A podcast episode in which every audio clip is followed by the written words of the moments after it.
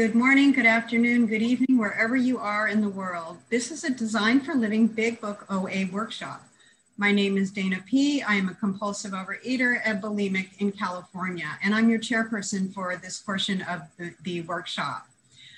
Today, we're delighted to have both Janet and Melissa joining us from um, New York. Um, thank you so much.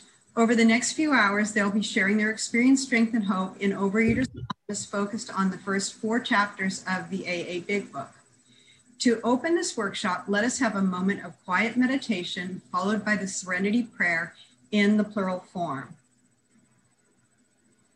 God, grant us the serenity to accept the things we cannot change, courage to change the things we can, and the wisdom to know the difference. I would now like to introduce Janet uh, to the group. And good morning. Actually, it's afternoon for you, Janet. Good afternoon, Janet. Hi, thanks for having me. Thanks for having us. Um, I'll just say a few quick words about myself because I'd rather spend more time talking about God and the steps.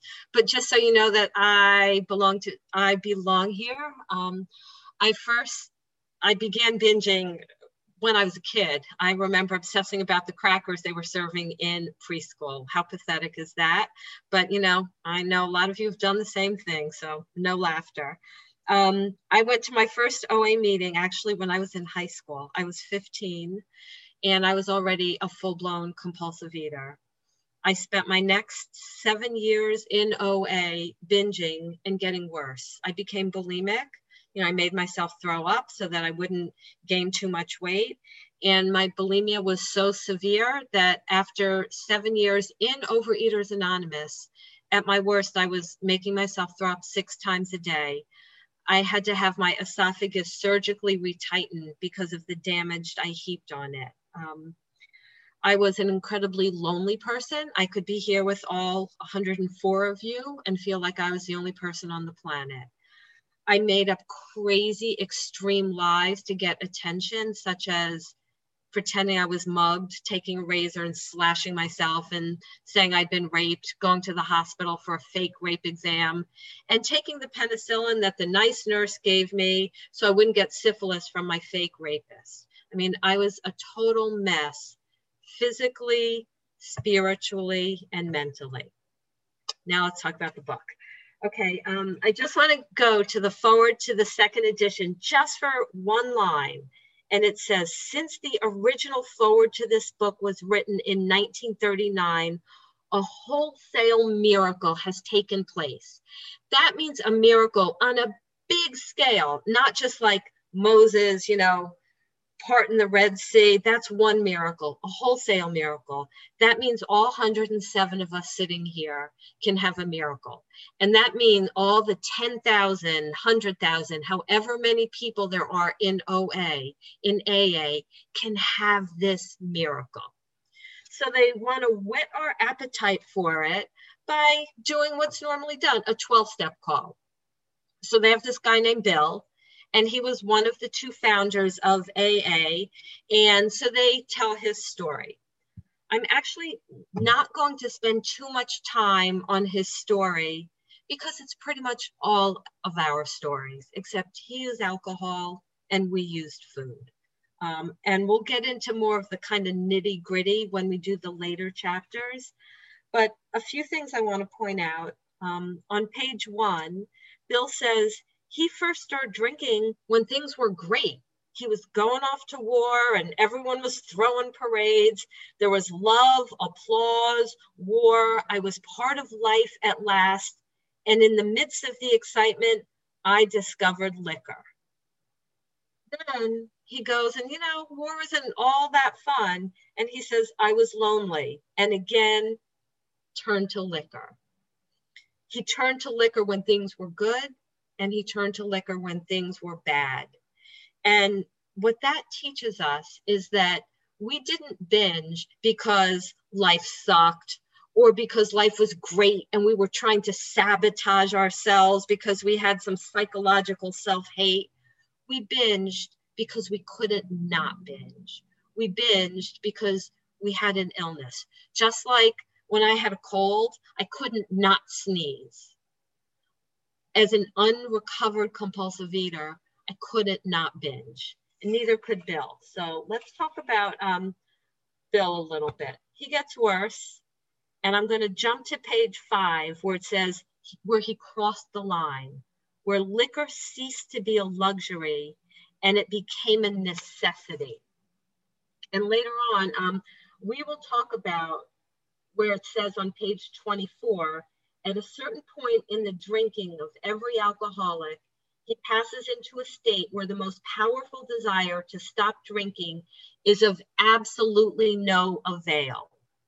So liquor was no longer something fun he could do at parties. It was something he couldn't not do. And what happens then if it's a necessity? Then we need to be rescued. It's like we're in an undertow and we need to be pulled out. So when I was reviewing this chapter today, I saw in it seven things that Bill tried that didn't work. So I'm just going to go through these seven things that didn't work. On page five, he made a commitment. He says, I woke up. This had to be stopped. I had written lots of sweet promises, but my wife happily observed that this time I meant business, and so I did. Shortly afterwards, I came home drunk. Commitment alone won't do it because lack of commitment isn't our problem. Lack of power is our problem. If I commit to run the 100 yard dash in three seconds and I really want to do it, it's not lack of commitment. I don't have the power to do that. And on page six, so number one is lack of commitment. Number two, things Bill tried, lack of a plan. He said, I told my, um, he's in the bar getting drunk, and he said, I told myself I would manage better next time, but I might as well get good and drunk then.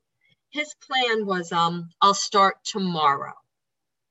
Um, I always had that plan, right? I'll start tomorrow or Monday or the first of the month or the first of the week. It was always in the future, a plan. But again, doesn't work because no power. The third thing that Bill tried was remorse. If he felt badly enough, he says the remorse, horror, and hopelessness are unforgettable. And what is remorse? It's when we feel badly about something that we've done. And back in the doctor's opinion, it talks about what happens with remorse. Um, it calls people who are over remorseful psychopaths, actually. They are over remorseful and make many resolutions, but never decisions. What does that even mean? To be remorseful, make resolutions, and not a decision. Well, remorse means to feel bad about something, right? We feel bad. And we make a resolution. I will never pick up that box of fill in the blank again. I will never do whatever binge thing I was doing. That's a resolution, but not a decision. What's, a what's the difference? Well, the decision that our book talks about is step three a decision to turn our will and our lives over to God as we understand Him. Because then I'm not working on my power, I'm working on God's. The fourth thing that Bill had is he had desire. But he said, My incredible behavior in the face of a desperate desire to stop was explained. Desire to stop without spiritual help doesn't work. Again, if I desire to run the 100 yard dash in three seconds and I really want it, it's not going to make me do it. The fifth thing that Bill tried was self knowledge. He got some answers, he talked to some people, and he said, Surely this was the answer self knowledge. But it was not. For the frightful day came when I drank once more. Isn't it weird how we think that knowledge will fix us? That if we understand why we became compulsive eaters or what the exact right food plan is or you know understand that will help but i mean if i had cancer and I understood how I got the cancer somehow, and I understood that chemo was the solution, well, that's all great. But unless I take the chemo or whatever the treatment is, I'm not going to get better because lack of knowledge isn't my problem. Okay, the sixth thing on Bill's list was fear. Page eight, he says, trembling, I stepped from the hospital a broken man. Fear sobered me for a bit. The big book has a paragraph on fear in the chapter How It Works, and it describes fear as an evil and corroding thread. Well, if something is evil, how can I expect it to help me? If our solution is God, who is all loving and all good, evil can't be any part of a solution. So, this if you don't lose weight, you'll have a heart attack, or if you don't lose weight, you'll never get married, or if you don't lose weight, or stop binging, or stop throwing up, fill in the blank, it doesn't work. And then the last thing that seems like it would work, but it didn't work for Bill, and it certainly didn't work for me, was just hitting bottom alone. Page eight. Oh, he hits bottom. He says, No words can tell of the loneliness and, and despair I found in that bitter morass of self pity. Quicksand stretched around me in all directions. I had met my match. I had been overwhelmed. Alcohol was my master. Bill had a first step, but he still drank again huh? How could that be? Um, but sometimes we think that, unfortunately. My first six, seven years in OA, I would say, I can't stop. I know I'm powerless. And people would say, Great, you've admitted you're powerless. Now here's a food plan, follow it. Again, it's like going to a doctor and the doctor saying, here's a CAT scan that proves you have cancer. Now that you see it and you admit you're powerless over cancer and it's making your life unmanageable, now go home and make your cancer cells stop multiplying. Well, of course, that doesn't work. It didn't work for us and it doesn't it didn't work for Bill. So there was Bill. He had a first step and he was hopeless. And look at these illness symptoms loneliness, despair, a bitter morass of self pity, illness symptoms. But then enter God. And a preview of that um, in the next paragraph, he says, How dark it is before the dawn. But he didn't know this, but he says, I was soon to be catapulted catapulted. You know, that reminds me of like someone coming out of a cannon at a circus, catapulted into what I like to call the fourth dimension of existence. I was to know happiness, peace, and usefulness in a way of life that is incredibly more wonderful as time passes. Guys, recovery is progressive, the same way that the illness is progressive. So here's Bill sitting at home, not knowing that he's about to be catapulted. Notice he doesn't catapult himself, he doesn't save himself. Now, enter our hero, Ebby, who's part of God's search and rescue mission for Bill. So there's Bill sitting at home in New York. Ebby doesn't even live in New York, but God just decided that Ebby was going to be part of that team that was going to be in God's search and rescue mission for Ebby. So Ebby calls up Bill and says, Hey, buddy, I'm coming to New York. And um, what does Bill think? He thinks, Great we can drink together. Now, Ebby doesn't say to him, Bill, I have something to talk to you about. Get sober for 48 hours and then we'll have a conversation. He goes to see Bill, even though he knows Bill's planning on drinking with him. So he knocks on the door and the door opens and Bill looks at him. I'm on page nine and he says, Something is different. It's inexplicable he's Ebby, but he's not Ebby. It's almost like, I guess if there's a caterpillar and then it's a butterfly, it's not a caterpillar anymore.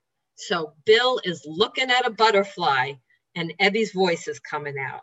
And he says, okay, what's all this about? You know, clearly something's going on. And does he say, well, let me hand you a not drinking plan or let me tell you about these meetings? Nope. He just says, I've got religion. Straight up, God is the answer.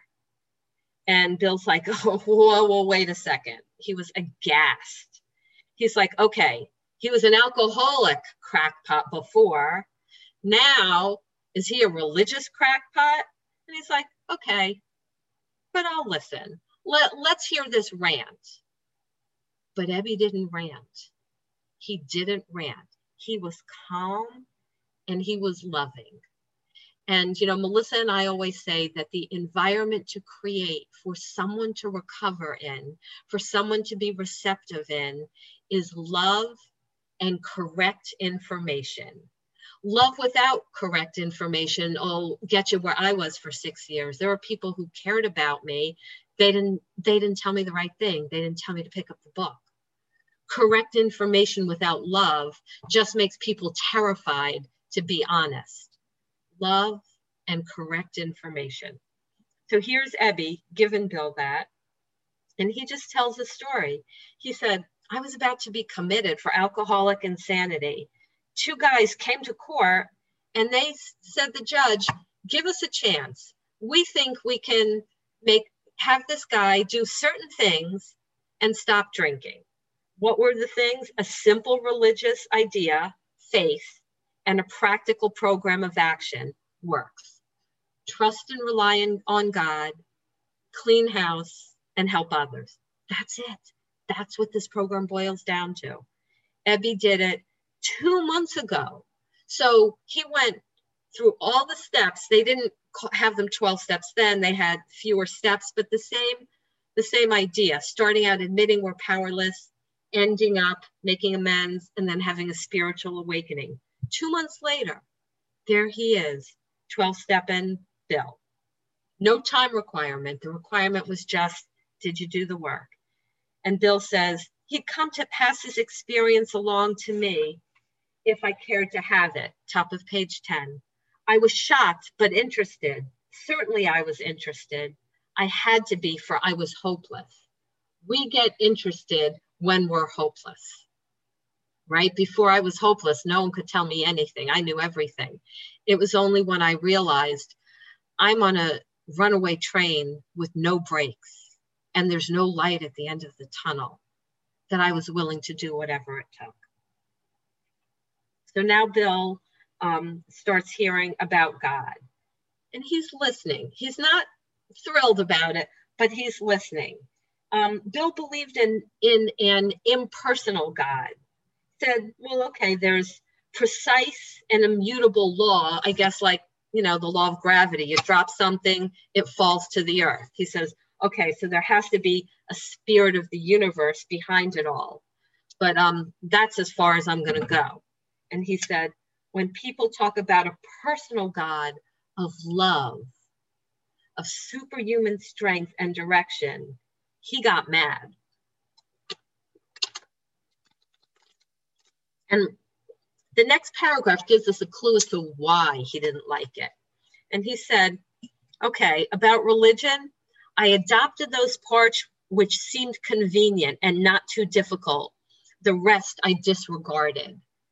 Well, if I want to live life on self will run riot, it's easy to think that there's some impersonal force that created gravity and, you know, the seasons and the sunrise and all that but a God who wants certain things out of me, who wants me to love the way that he loves, who wants to rewire my heart to be more like him, which means I have to stop telling lies. I have to stop putting myself first. You know what? Maybe it's easier to just not believe in God. And that's where he was. Um, but then Bill had another legitimate question. In 21st century terms, it would be something like this if there was a God, how could he allow human trafficking? How could he allow cancer?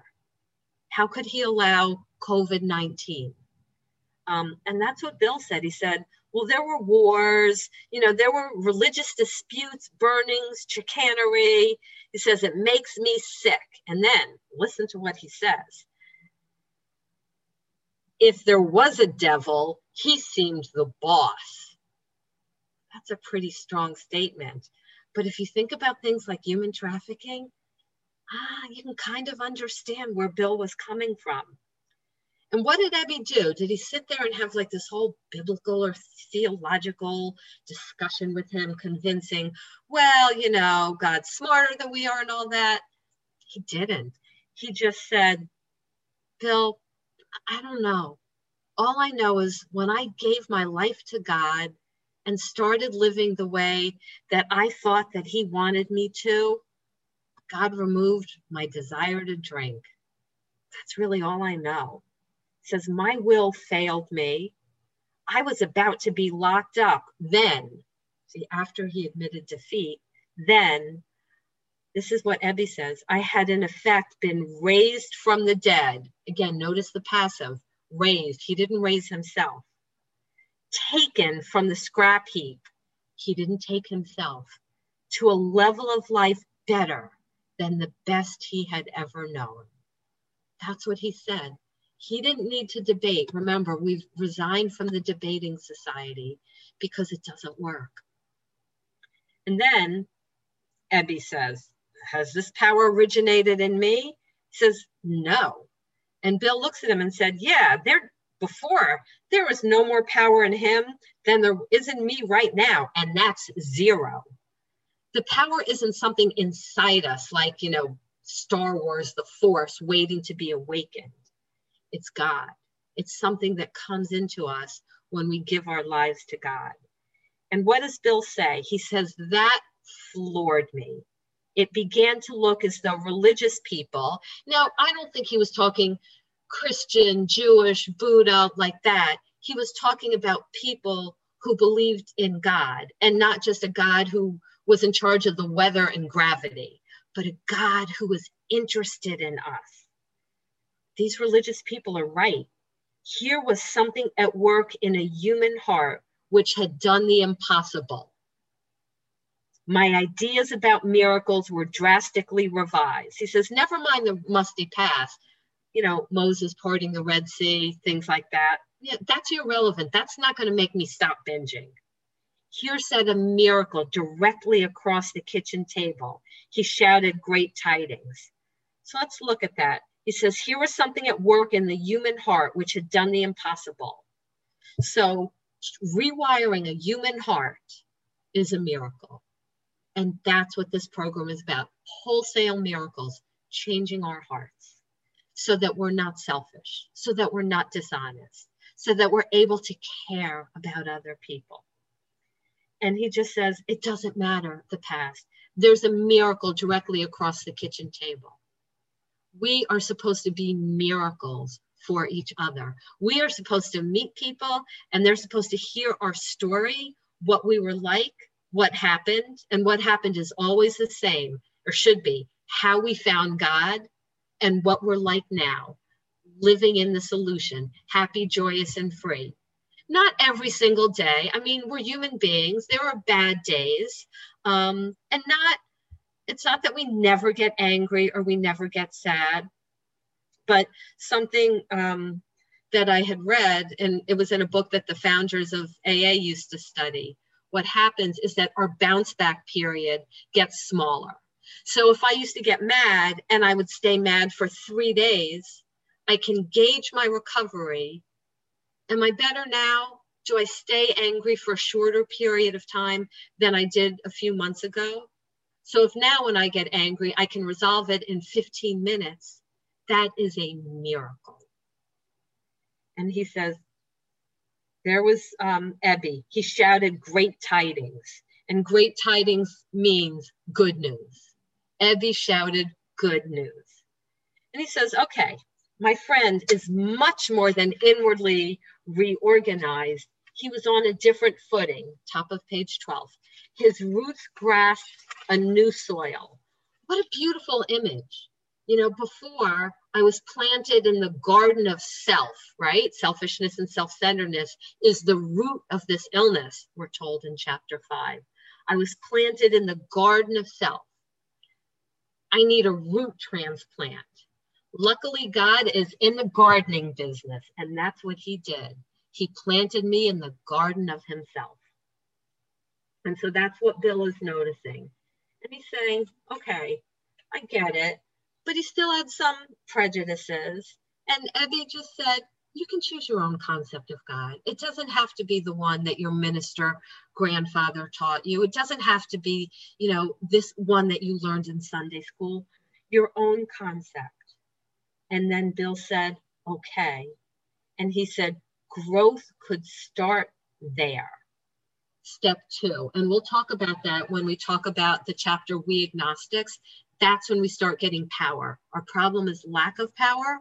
Our solution is power. Remember, Bill took step one way back on page eight.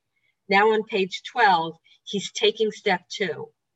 He's willing to believe in a power greater than himself, and he's starting to get power. And that's the foundation he builds on that we all build on. And then there's something I noticed a formula how to get God to be concerned with me. He says, Thus was I convinced God was con- is concerned with us humans when we want Him enough. So my willingness to do the work turns on a switch that says, God, look at me, help me. And He does. My willingness enables God to come in and do start his renovation job in my heart.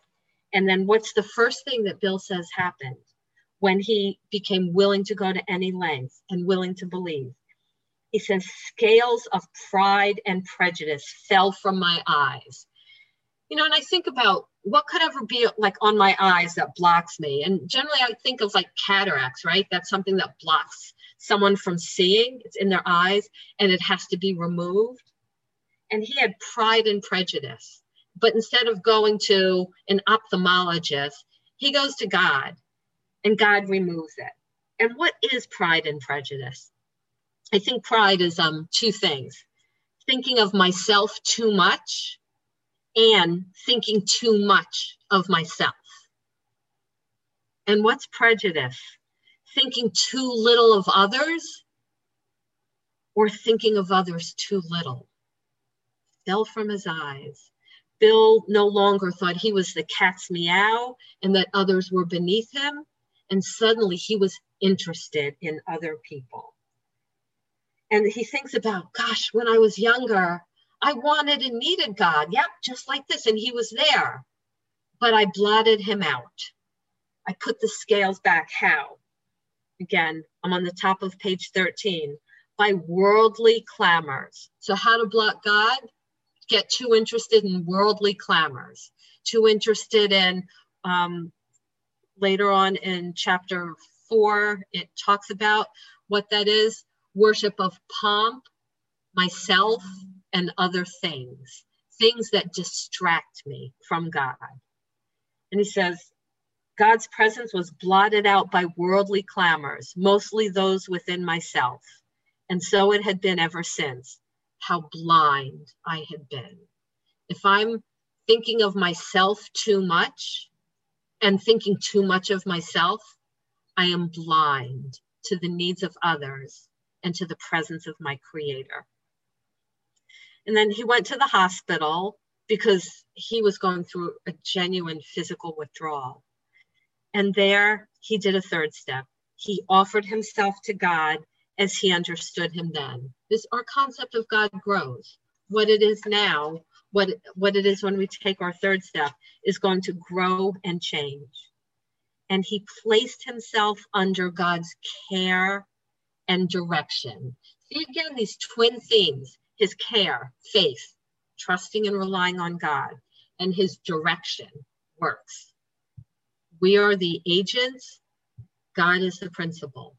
God's in charge, and we do his work. And be, we can do that when we believe that he's not this impersonal drill sergeant in the sky, but a loving father, creator who only cares about my well being. And then Bill did his inventory. Um, he realized he needed God and he said, I ruthlessly faced my sins. Ruthlessly. We are hard on ourselves. You know, so many times people tell us, and we pay therapists thousands of dollars to tell us, oh, you're just too hard on yourself. You have to be easy on yourself. Mm-mm. I am hard on myself. So I'll give you an example of what this looks like. Um, there was someone lately this was recent, so this wasn't even 20 years ago when I was new in recovery. There was someone who did something that I thought wasn't very nice. And so I found myself thinking, I hope she binges. And I thought, but that was my thought. So I didn't say, well, I'm only human. And, you know, of course, I'm going to have a bad thought every now and then. I called my sponsor. I admitted it. I confessed I was mean spirited I went to God and I asked him to remove that defective character. And then I prayed and did a visualization picturing this person dancing with God. But I am hard on myself. And I don't I don't then say, oh, I'm a terrible person. I'm not worthy of God's love. You know, the truth is, God doesn't love us because we're worthy. He loves us because we're his kids you know so again i don't spend time debating that myself am i worthy or not? It's just okay i did this wrong thing. I had this wrong thought. I need to clear it up. Otherwise i can't really be useful. So we are hard on ourselves and we go to god our newfound friend with a capital f to remove our sins or as they're called now defects of character. Um, root and branch the root is what's underground, what people don't see the selfishness, the self centeredness.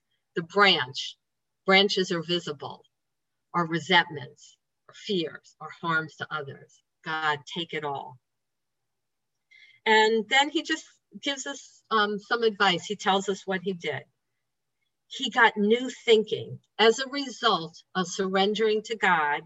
Bottom of page 13, he says, common sense became uncommon sense, right? It's like one of the promises we will intuitively know how to handle situations which used to baffle us. And then he gives us a formula what to do when we're not sure how to handle a problem. It says, we sit quietly asking, which means praying. Whenever it's asking and referring to God, it means praying, asking only for direction and strength to meet my problems as he would have me. And then Ebby promised him when he did all this, he would enter upon a new relationship with his creator. And isn't that the goal of this book, after all? A new relationship with our creator. And have the elements of a way of living which answered all our problems. So it's not just I have a great relationship with God and I just keep my head in the clouds all the time with Him and who cares about what's happening on earth. Nope. I also get, you know, to know how to live and how to deal with problems because problems, of course, still come up. And what are the requirements? Belief in the power of God, not just belief in God, but in God's power, plus willingness, honesty. Guys, if we're not going to be honest, we shouldn't even bother trying to work these steps because they won't work. And humility to do this. And he says, okay, it's simple, but yeah, it's not easy. And a price has to be paid on page 14. Destruction of self centeredness, a root transplant. The old roots have to be destroyed. He says these were like crazy new principles. Revolutionary and drastic is the words he used. And he had a full on spiritual experience. He said, God comes to most men gradually, but his impact on me was sudden and profound. Um, so a lot of us don't have that kind of mountaintop experience. That's okay. In the appendix, they talk about a spiritual experience and spiritual awakening. A spiritual awakening is slower, where suddenly we realize, oh yeah, that used to get me mad. Now it doesn't. And other people say, you're doing something different because you're like different. Um, but In either case, a spiritual experience or a spiritual awakening, the obsession with food is removed. And bottom of page 14, what I think is one of the most critical um, paragraphs in the book, passages, he says, faith without works was dead, and how appallingly true for the alcoholic or the compulsive eater. For if an alcoholic, compulsive eater, fail to perfect and enlarge his spiritual life through work and self sacrifice for others, he could not survive the certain trials and low spots ahead. If he did not work, he would surely drink again. And if he drank, he would surely die. Then faith would be indeed dead indeed. So let's unpack that. I would think that the line would go if an alcoholic failed to perfect and enlarge his spiritual life through much prayer and meditation. But it doesn't say that. For people like us, the way that we enlarge our spiritual life is through work and self sacrifice for others. What's a self sacrifice? Well, by definition, a sacrifice means I have to be giving something up, right? Um, if I'm really rich and I write a check for 50 bucks, that's not a sacrifice. But if someone is really poor, that same check may be a huge self sacrifice. Um, for me, the sacrifice usually comes by the way of time that I want for myself, that I give up for the good of another person. So, giving something up that I want in order to benefit another person, that is critical for recovery. And it says if we don't do that, we can't survive the certain trials and low spots ahead. So it's guaranteed we are going to have trials and low spots. And it says if we don't do this, we're going to drink. And then what good is our faith? So there's Bill. And he says um, he was plagued for a year and a half by waves of self pity and resentment. So it doesn't mean that we'll never have self pity, we'll never have resentment. And he says, when all other measures failed, when his inventories didn't work, work with another alcoholic would save the day. Work with other compulsive eaters saves the day when nothing else does. And he says, it is a design for living that works in rough going. That's just how God made people like us, that we need to be helpful to others in order to stay sober ourselves. Just like if I have pneumonia, God designed my body that penicillin is the cure. If I'm thinking about food too much, God designed my soul so that working with others is, is a cure. Once I've resolved my resentments and fears, can't, can't skip that part. And then he just goes on with some promises. Bottom of 15, he says, the joy of living we really have, even under pressure and difficulty. We can be happy even when things are bad. Um, he went through a war. We've just gone through over a year of COVID. And Melissa and I just say, you know, this has been in some ways the best year and a half of our lives because we've just had the opportunity with Zoom to just help a lot of people and grow spiritually. The joy of living, even when it's there's difficulty. And he says, there's scarcely any form of trouble and misery which hasn't been overcome among us. The problems may not go away, but God will give us what we need to rise above, to deal with them. And then it just talks about how lovely it is to have these gatherings. At these informal gatherings, one may often see from 50 to 200 people. Wouldn't Bill be happy now looking at the 106 of us?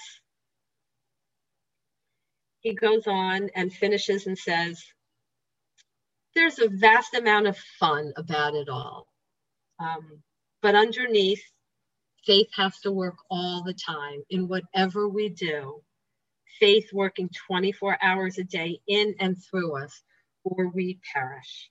And he closes by saying, we don't feel we need to look any further for utopia. We don't have to wait, you know, to he- for heaven we have it with us right here and now. Each day, my friends, simple talk in our kitchen multiplies itself in a widening circle of peace on earth and goodwill to men. And I know that I am very blessed and very grateful to be part of that circle. And with that, I pass.